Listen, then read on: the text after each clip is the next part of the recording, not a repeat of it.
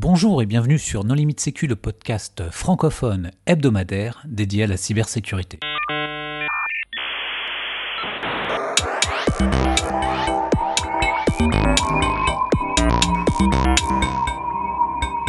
Alors aujourd'hui, nous allons parler de cryptanalyse et d'informatique quantique avec euh, André Schrottenlauer. Bonjour André. Bonjour.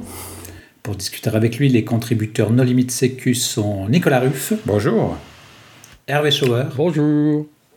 Et Vladimir Collat. Bonjour.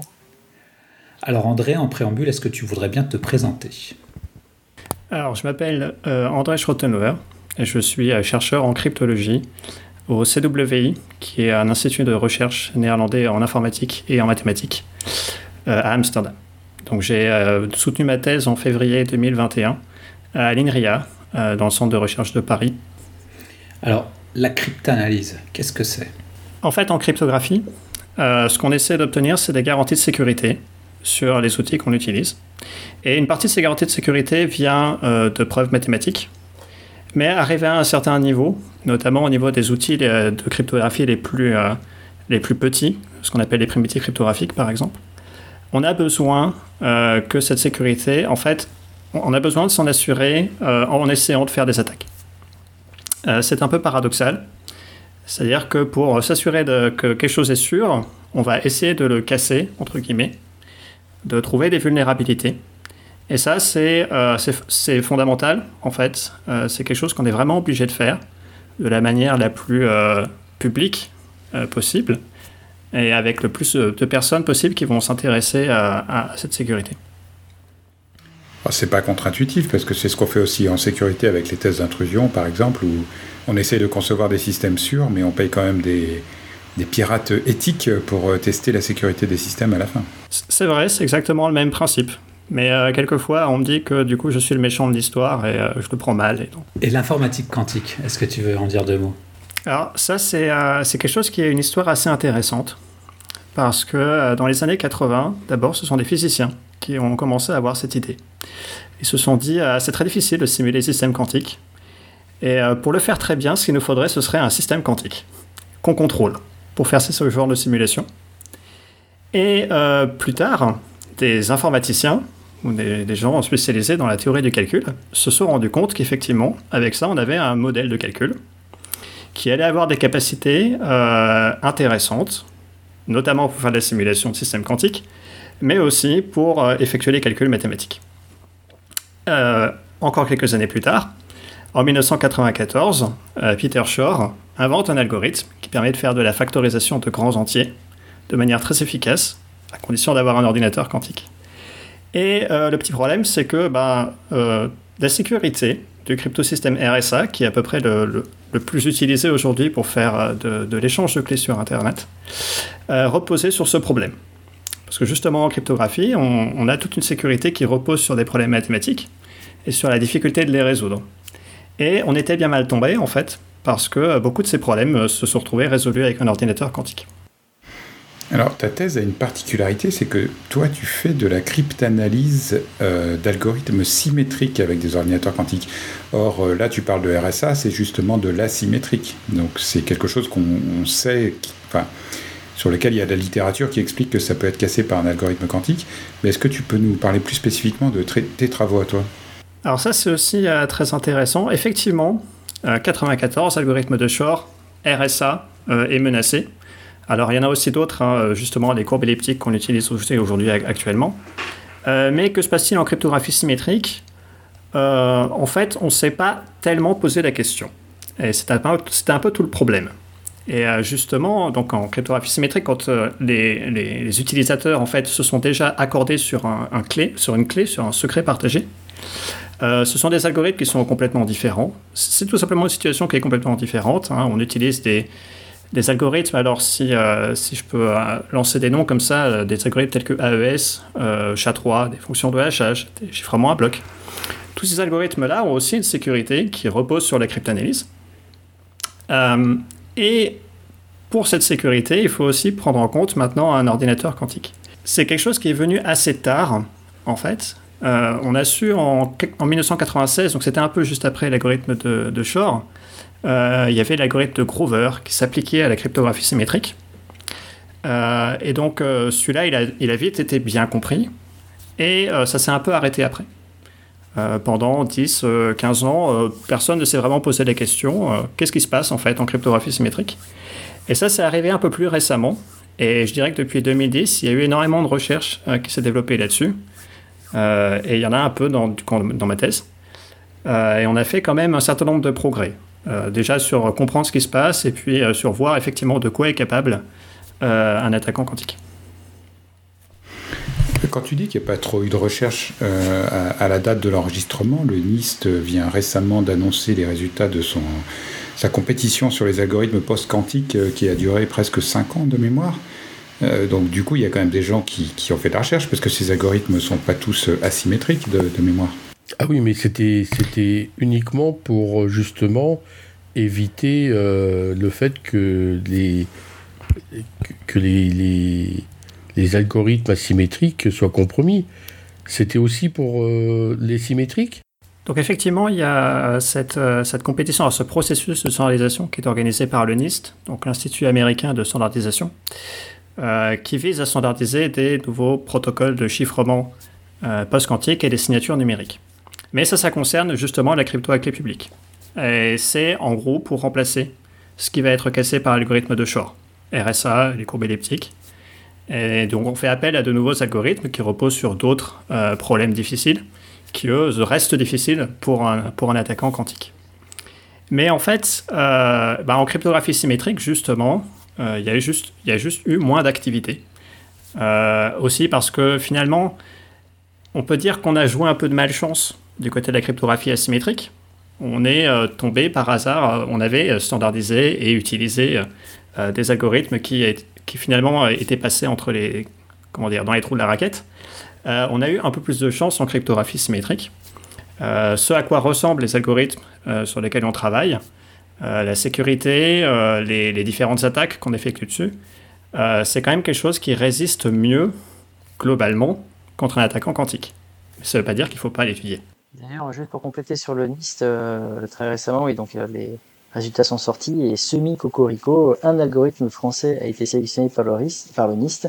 C'est celui qui a été co-développé par Thales et je crois IBM, NCC et Qualcomm. Euh, et qui sert pour la partie signature. Et est-ce que sur la partie symétrique, il y a des trous dans la raquette? Euh, Alors il y a des trous dans la raquette. Un peu. Euh, après, on n'est effectivement pas dans une situation aussi, aussi pressante quelque part que euh, celle dans laquelle nous a mis l'algorithme de Shor à, la base. Donc comme je disais, la première chose euh, dont on a été assez euh, conscient en fait, c'était l'algorithme qui était inventé par Grover en 96.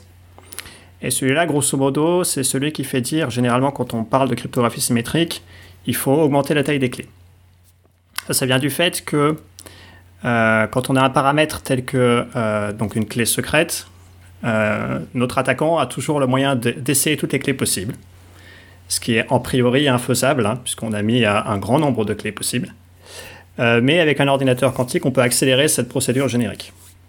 Le problème, ce serait de, considérer, justement que euh, l'attaquant quantique ne fait que ça.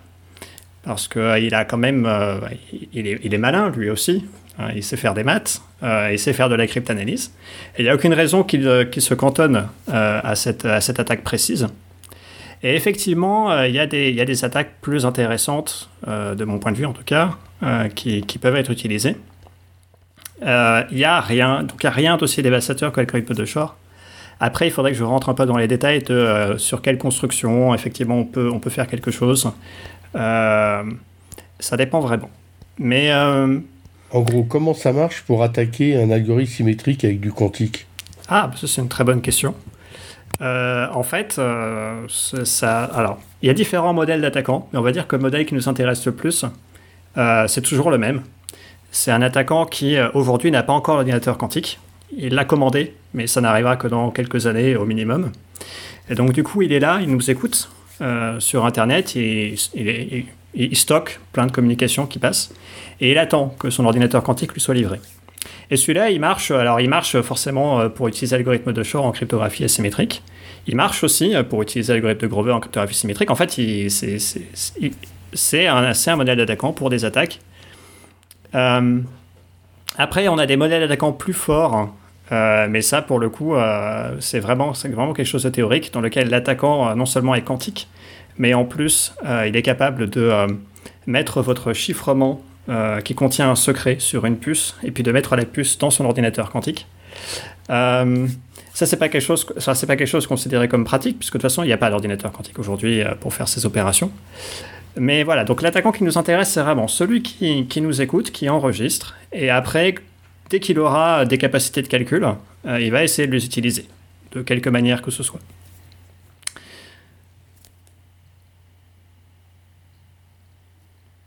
Sais pas si j'ai répondu à la question. ça, c'est c'est pas une menace qui est spécifique euh, au quantique parce que aujourd'hui, enfin pendant très longtemps par exemple, Windows ne supportait pas les, suites PFS, Perfect Forward Secrecy sur TLS, et donc du coup tu pouvais enregistrer tout le trafic TLS sur Internet. Et si par hasard un jour tu récupérais la clé privée euh, du serveur web avec lequel tu avais communiqué, tu pouvais déchiffrer a posteriori toutes les communications euh, qui, qui avaient été chiffrées avec ces algorithmes. Donc c'est pas c'est pas un modèle spécifique au quantique.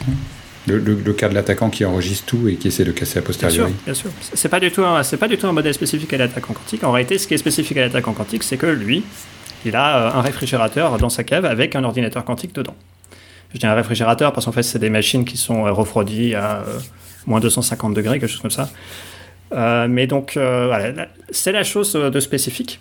Et nous, euh, justement, ce qui nous intéresse, c'est les algorithmes qu'il est capable, euh, qu'il est capable d'effectuer, puisque les attaques en cryptographie, ce sont des algorithmes. Et, euh, et c'est pour ça qu'en fait, la cryptanalyse quantique, quelque part, se trouve un peu à la frontière entre la, partie cryptanalyse classique, où là, on ramène vraiment des, connaissances de la cryptanalyse. Quelles sont nos techniques qu'est-ce qu'on peut effectuer La cryptanalyse linéaire, différenciée, etc. Et donc, on a ça d'un côté. Et puis, de l'autre côté, on a le calcul quantique. Donc euh, il y a énormément de recherches sur les algorithmes quantiques. Qu'est-ce qu'on peut faire avec un ordinateur quantique? Quels problèmes on peut résoudre et quels sont, nos avantages euh, par rapport à un ordinateur, on va dire, lambda? Euh, et, il faut un peu ramener ces, deux, domaines de recherche ensemble pour voir justement ce que l'un peut apporter à l'autre. Et, comment, et comment on borne quelque part la, la puissance de notre nouvel attaquant en termes de cryptanalyse. Et donc, quels sont les résultats que tu as obtenus? Parce que moi, quand j'étais petit, on me disait toujours euh, l'ordinateur quantique va casser AES 128, mais si on passe à AES 256, il n'y a plus de problème et ce sera inattaquable même avec un ordinateur quantique. Est-ce qu'il y a une amélioration de l'état de l'art de ce point de vue-là? Alors, de ce point de vue-là, euh, je pourrais dire, mais euh, sans, vouloir faire mon autopromotion, euh, que grâce à une publication euh, de euh, Bontin, Naya Pleasantse Schroeteler, il y a au moins un papier qui s'intéresse à la sécurité d'AES contre un attaquant quantique. maintenant, personnellement, je trouve qu'un papier, ça ne suffit pas. C'est un, peu toujours le cas en cryptanalyse d'ailleurs. Pour s'assurer de la sécurité, il faut que beaucoup de personnes aient essayé, avec plein de méthodes différentes, avec plein d'idées différentes. Et du coup, on a encore un petit peu de chemin devant nous, peut-être. Mais euh, basé là-dessus, je peux dire que, bah, effectivement, AES 256, ça a l'air de s'en sortir quand même assez bien. Voilà, c'est mon opinion du coup. Je crois que AES, AES, pardon, 128, il faut 64 qubits pour le casser avec Grover, et AES 256, je crois que c'est le double, c'est euh, un ordinateur avec 128 euh, qubits, ça permettrait de le casser facilement avec Grover. Donc finalement, j'ai l'impression qu'on n'est pas si loin que ça aujourd'hui. Alors, en réalité, pour casser ES 128 et 256, c'est euh, pas tellement le nombre de qubits qui du coup va nous poser problème.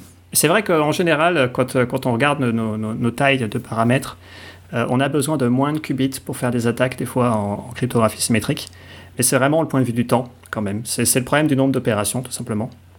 En fait, ce qui se passe, c'est que euh, AES 128, il a 128 bits de clé. Donc la clé, elle fait 128 bits. Euh, tester toutes les clés possibles, ça prend un nombre d'opérations qui du coup est 2 puissance 128. Toutes les clés possibles, ça fait, ça cette quantité-là. Et euh, l'accélération quantique sur ce problème fait passer le nombre d'opérations de, en gros, 2 puissance 128 à 2 puissance 64. 2 puissance 64, c'est déjà, c'est quand même beaucoup. Et surtout pour un ordinateur quantique, euh, les opérations quantiques, c'est quand même, c'est quand même pas, c'est pas évident. Quoi. On, on, en fait aujourd'hui des opérations, on n'en fait pas beaucoup, hein. on en fait, je sais pas, une, cinquantaine, et puis après, euh, et puis après ça crache. Euh, mais donc du coup, c'est, c'est déjà une, une, quantité assez, assez importante à atteindre. En réalité, je suis même tout le monde, ne croit pas que AES 128 sera effectivement attaqué en pratique avec, ça. Euh, mais tout le problème, c'est justement que 64, 64 euh, bits de sécurité, euh, comme on dirait, c'est générique. D'accord, tout, le monde, peut faire ça, tout le monde peut, appliquer cet algorithme. Mais qu'est-ce qu'on peut faire de mieux? C'est toujours la question qu'on va se poser en, en cryptanalyse. Est-ce qu'on peut, faire quelque chose de mieux que ça? Pour AES 128, pour le moment, non. mais il faut se poser la question et il faut continuer de se la poser. Euh, ça, va être. Euh, voilà, c'est. Tout à fait sain de, continuer de se poser la question et d'être un peu paranoïaque là-dessus. J'allais dire, en fait, dans les faits, sur la partie symétrique, d'augmenter un petit peu la taille des clés, euh, tu peux un peu résister, surtout qu'en fait, les, clés restent à taille raisonnable, alors que malheureusement, sur la symétrique, si tu augmentes vraiment la taille des clés, typiquement RSA, tu te retrouves avec des tailles délirantes et tu es obligé de passer à autre chose. C'est un peu le problème des algorithmes qui ont été euh, approuvés par le NIST, euh, c'est que euh, ça s'implémente difficilement dans des petites puces type TPM ou autre, parce que c'est des algorithmes où tu as quand même une, complexité qui n'est pas négligeable. Quoi.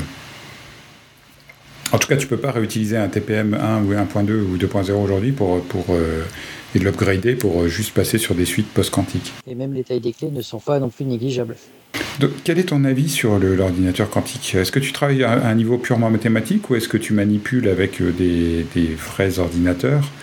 Et est-ce que tu penses que l'ordinateur quantique existera un jour? Parce qu'on a quand même euh, des avis mitigés sur le, fait de pouvoir euh, passer à l'échelle et dépasser les 100 ou les 1000 qubits avec le problème de décohérence quantique.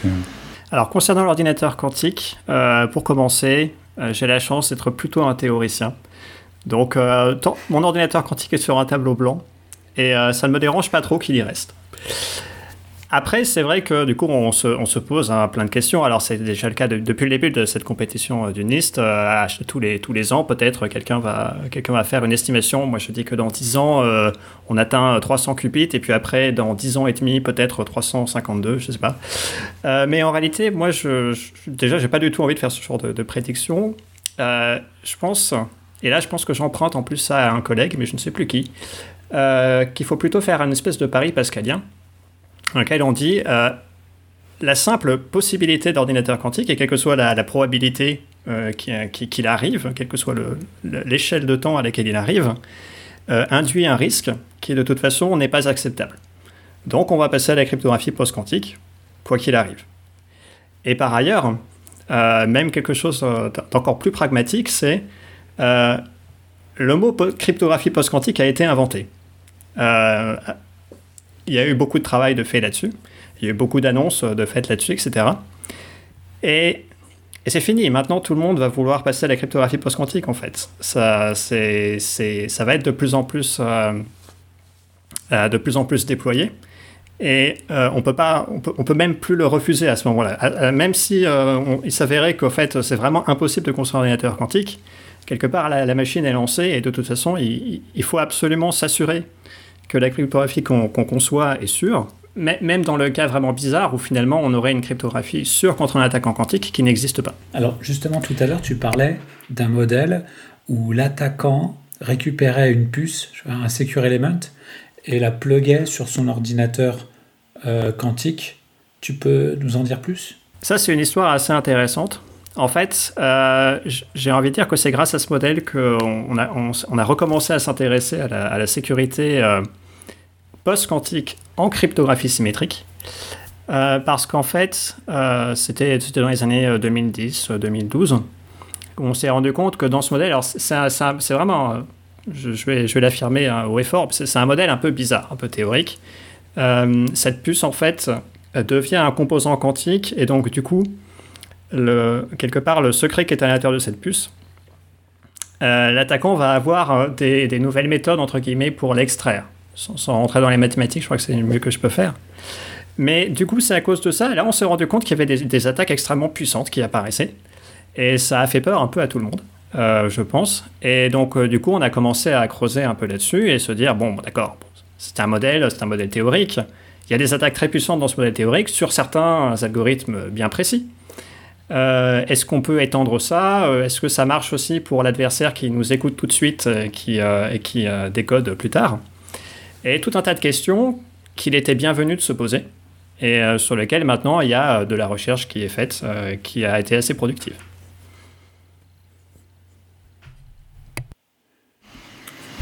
Alors, en ce qui te concerne, euh, donc tu as gagné un prix. Est-ce que tu peux nous en parler un peu plus? Est-ce que tu peux parler du processus et de la sélection? Et est-ce que c'est purement cryptographique ou est-ce que c'est une compétition entre toutes les thèses, euh, etc.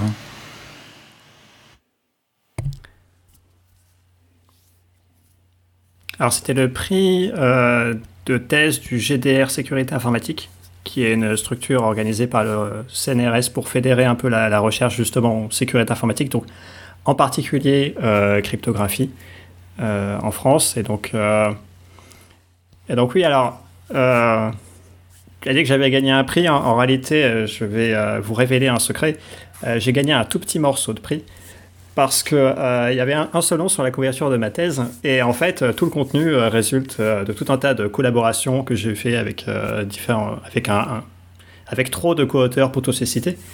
et donc, du coup, donc, voilà, j'ai gagné, j'ai gagné, on m'a donné esprit, enfin, le GDR sécurité informatique m'a donné esprit, mais la fraction qui me revient en propre, je crois, est assez, assez faible, assez petite. Mais du coup, c'est un prix qui euh, compare des thèses de crypto entre elles ou c'est plus générique sur tous les, thèses liées à la cybersécurité? Et est-ce que tu as demandé ce prix ou est-ce qu'on est venu te chercher ou Comment s'est passé le processus? Est-ce que tu as dû défendre ta thèse? Tu connais ce système de la thèse, ma thèse en 3 minutes là, ou en 5 minutes où tu dois te filmer sur YouTube en train d'expliquer ta thèse? Alors j'aurais été très mauvais pour faire ma thèse en 3 minutes, donc j'ai eu la chance de ne pas avoir à faire ça. Non, c'était juste, euh, c'était juste euh, euh, postuler et faire un dossier de candidature. en fait, sinon, c'est ce, prix, du coup, ça, le, ça, regroupe toutes les thématiques de recherche du GDR. Et donc, en fait, dans le GDR Sécurité Informatique, il y a beaucoup plus que la cryptographie. Il se trouve que, du coup, je, suis dans la, dans la partie cryptographie, donc dans le groupe de travail code, euh, code et cryptographie, le, GTC2. Euh, donc c'est mon domaine. Mais il y a d'autres domaines qui étaient représentés. Après, je ne connais pas la liste des candidats du coup qui, qui, qui ont participé, mais je peux dire qu'ils ont certainement travaillé sur beaucoup d'autres beaucoup d'autres problématiques liées à la sécurité en informatique. Alors selon toi, est-ce qu'il faut vraiment très vite investir dans les technos post-quantiques? Ça, ça, dépend ce qu'on entend par très vite et ça dépend en fait sur quoi exactement. Donc typiquement, euh, je, pense que euh, si on suit le processus euh, de standardisation du NIST, ça a pris beaucoup de temps. ça a pris beaucoup de temps, les standards ne sont, pas, ne sont même pas encore écrits. il y a eu un petit peu de délai, il y a eu beaucoup d'algorithmes qui, qui, ont eu des attaques, y compris plus tard dans la compétition. Et, donc, du coup, il, faut être, assez patient quand même pour s'assurer qu'il euh, y a vraiment une convergence euh, dans l'état de l'art avant de passer tout de suite euh, aux implémentations brutes. Après, c'est vrai que. alors, moi, je suis un pur produit du monde, académique, mais, je, pense qu'il est bon d'investir. Dans, deux choses. D'une part, vraiment dans la recherche en ce qui va concerner les implémentations de ces algorithmes. Ça, c'est quelque chose que je connais moins, puisque je suis sur la partie symétrique. Moi. Euh, mais, euh, mais donc, les implémentations pour les rendre les plus légères possibles, pour bah, qu'on arrive à les mettre tout simplement sur nos matériels et sur nos logiciels. Et, après, surtout, surtout sur la partie dont on parle beaucoup aussi, la crypto-agilité, où quelque part, on a, on a besoin d'être capable de passer d'un algorithme à l'autre de la manière la plus, euh, la plus, la plus simple possible. Et ça, ça va forcément permettre, faciliter aussi le passage des algorithmes post-quantiques. Euh, mais euh, ça. Mais quoi? Donc, vaut mieux investir sur l'infrastructure qui va te permettre de passer d'un algo à l'autre plutôt que sur l'algo le, dernier cri du moment. Euh, en tout cas, ce qui est certain, c'est que les standards de cryptographie post-quantique ne sont pas encore écrits. On, sait qu'il va, donc on connaît déjà des algorithmes qui vont être standardisés, mais les standards ne sont pas encore écrits. En revanche, on sait euh, déjà, et depuis assez longtemps, que l'agilité va être importante, qu'il va falloir mettre une nouvelle boîte euh, algorithmique dans, les, dans les librairies de crypto, etc et que le faire de la façon la plus modulaire possible, ce sera certainement très utile. Ok André, est-ce que tu voudrais apporter le mot de la fin? Alors pour le mot de la fin, euh, j'en profiterai pour revenir vraiment à mon précaré, c'est-à-dire la partie symétrique. Et euh, c'est parce que tout à l'heure, on, parlait aussi de, justement euh, de à 256 bits, 128 bits, c'est pas beaucoup finalement par rapport à ce que va consommer la, partie des, des algos asymétriques post-quantiques. Euh, et, j'ai envie de rebondir là-dessus en disant c'est vrai.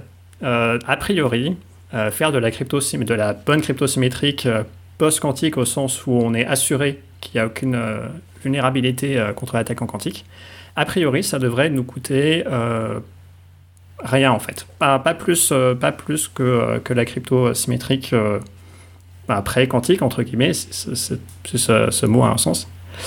Et et ça, c'est quelque chose euh, dont, je suis devenu assez convaincu et c'est quelque chose sur lequel on a aussi, euh, on a aussi travaillé avec euh, mes collègues, puisque en parallèle de cette compétition post-quantique du NIST, il y avait aussi une compétition de crypto symétrique, pas du tout post-quantique. Et là, l'objectif, c'était de faire de la crypto, ce qu'on dit, légère, la plus légère possible. Et nous, on est arrivé là-dedans en soumettant un candidat, on a mis dessus, c'est léger, d'accord, mais c'est post-quantique. Et en fait, en essayant du coup de faire les choses la plus sûre possible hein, euh, contre, contre l'attaquant le plus puissant possible, on s'est rendu compte que finalement, euh, ben, c'était un algo, oui, c'était un peu. C'était même plus efficace qu'AES en fait. Euh, on arrivait à faire quelque chose qui, qui, allait très bien marcher. Donc, ça, je suis aussi assez convaincu qu'en tout cas pour la partie symétrique, il y a du travail à faire. donc, on a besoin d'acquérir encore un peu de compétences en cryptanalyse, mais, mais le résultat sera à la hauteur on arrivera à faire des algos qui ont vraiment aucune vulnérabilité et qui n'auront euh, pas de, de coûts supplémentaires. Et j'espère aussi que pour la partie asymétrique, il y aura des grands progrès qui seront faits en termes de euh, justement de taille des implémentations, de coûts en opération, etc. Je suis sûr que ce sera le cas. C'est garanti sur facture, ça, sans vulnérabilité? Sans vulnérabilité connue. Mais en tout cas, c'est important de s'être posé la question. C'est euh, toute l'importance de la cryptanalyse plus on s'est posé la question et plus on, on a échoué, euh, plus on est assuré de sécurité. Tu, disais que euh, les standards n'étaient pas vraiment standardisés ou euh, développés, mais j'avais cru comprendre que pour l'algorithme qui a été choisi pour la partie chiffrement, c'est Kyber, Kyber, je crois, à des grands acteurs comme AWS, Amazon, pardon, Amazon et Cloudflare avaient déjà implémenté des versions de cet algorithme dans leur librairie. Oui, oui, il y, a, déjà des implémentations qui ont été faites. Il y avait même euh, une, une euh, si je me souviens bien, il y avait même une, expérience à grande échelle faite par Google, je crois, de mettre de la crypto post-quantique et même de, la, ce qu'on appelle la crypto hybride. Parce qu'en en fait, pour avoir les bénéfices de la partie post-quantique et les bénéfices de la partie euh, pré-quantique, à savoir qu'on la connaît bien, on fait les deux en même temps. Et ils avaient déjà fait ça à grande échelle, je crois, dans leur navigateur. mais c'est des implémentations qui ont été faites en amont et je pense que c'était extrêmement bien aussi de faire ça pour euh, gagner un peu en expérience finalement, euh, de, faire des, vrais essais euh, dans la nature. mais ça reste bah, le, standard lui-même tel que sera défini par, par le NIST et sur lequel tout le monde aura envie de se baser n'est pas un document qui existe encore. Voilà, c'était juste ma remarque, c'est tout. Mais bien sûr, il faut s'intéresser aux implémentations et tout le monde le fait déjà. Euh, pour être prêt. Tu vas implémenter avant le standard. Juste pour gagner en expérience, en tout cas, pour savoir comment ça marche. C'est vrai que c'est des algorithmes qui souvent sont beaucoup plus complexes d'ailleurs que, que, ceux qu'on utilisait avant. Donc euh, il y, a beaucoup de détails d'implémentation qui sont aussi à régler. Euh, donc, donc oui, c'est important de se, de se, poser la question et de s'y intéresser. Mais l'algorithme définitif, le, document définitif, euh, quelque part légal, entre guillemets, euh, on l'attend.